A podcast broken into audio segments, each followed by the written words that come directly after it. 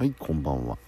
5月4日26時48分5月5日の2時48分でございますね。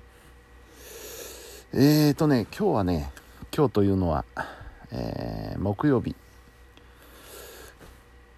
結局あの朝に仕事に行きまして朝一で、えー、行きましてえー、まあちょっと2時間ぐらいでささっと帰ってくるつもりだったんですけど つもりだったんですけどねあのー、ちょっと労働環境をですねよくしようと思って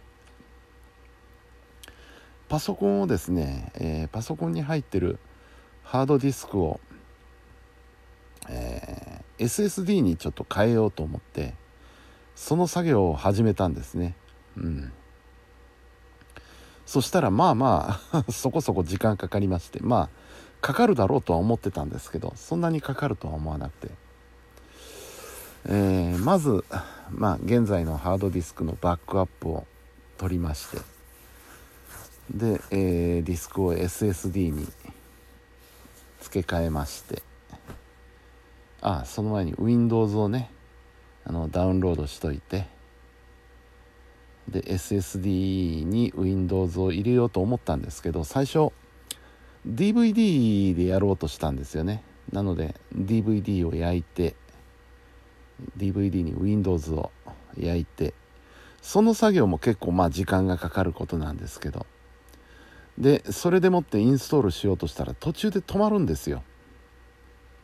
うん。でなんでだろうと思ったらあのどうも書き込みに失敗をしていたらしくてね。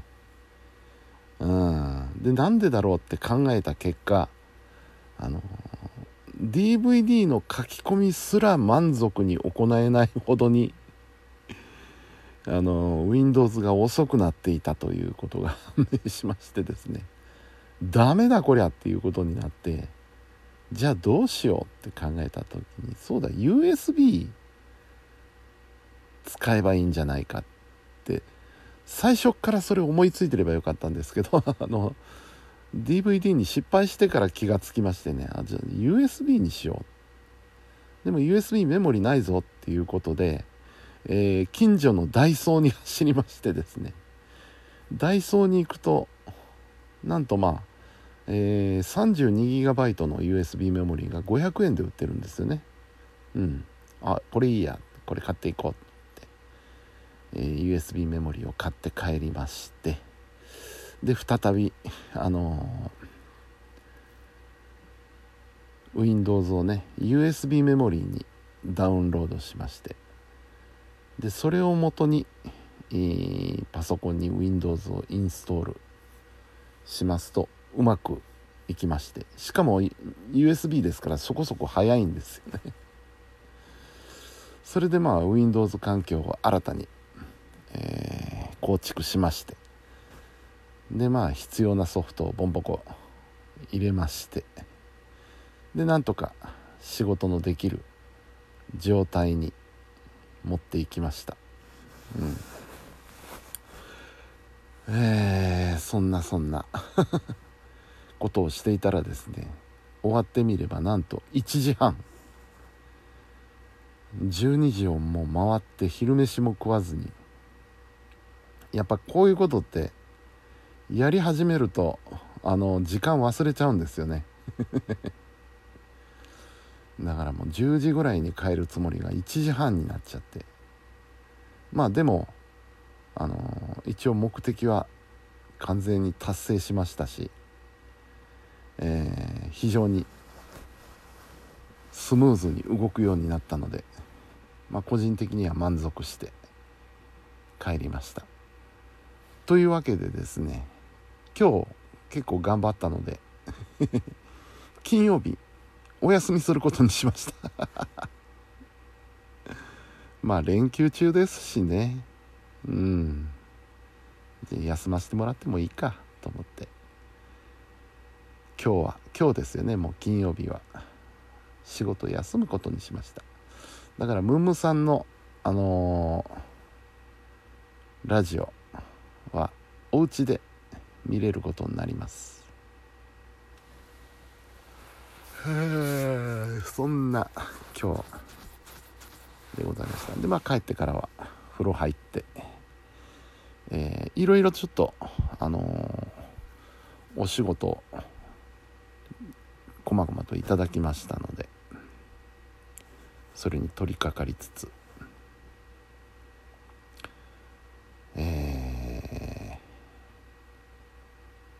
まあそんなで時間を過ごしておりました。うん。ああ。まあ疲れはしましたがこういうのもいいでしょうね。うん。というところでございます。さあ本日のヤフーニュース本日のヤフーニュース何かありますか？なんか楽しいニュースはありますか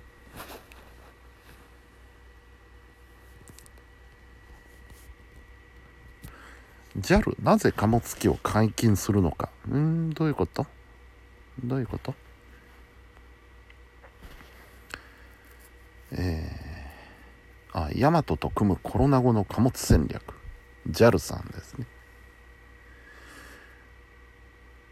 これまで貨物専用機を持つことにためらいを持っていたのは貨物便とポラリティだったがコロナ禍の中で旅客便も相当ポラリティがあると今回分かった。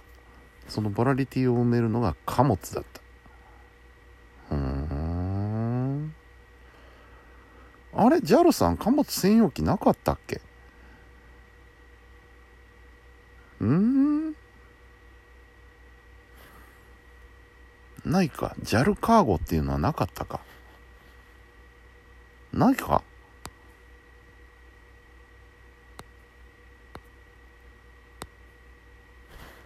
13年ぶりとなる貨物専用機あ昔はあったんだ。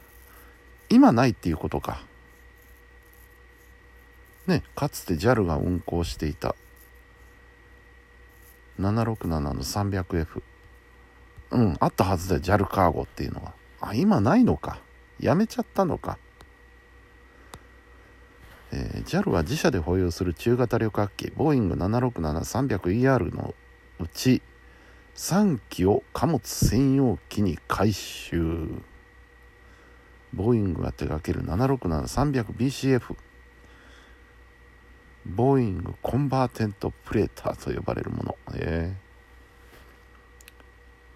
えー、うんうんうん。ヤマトと協業が主体となり国内の宅配や東アジアの e コマースに特化した貨物事業だと。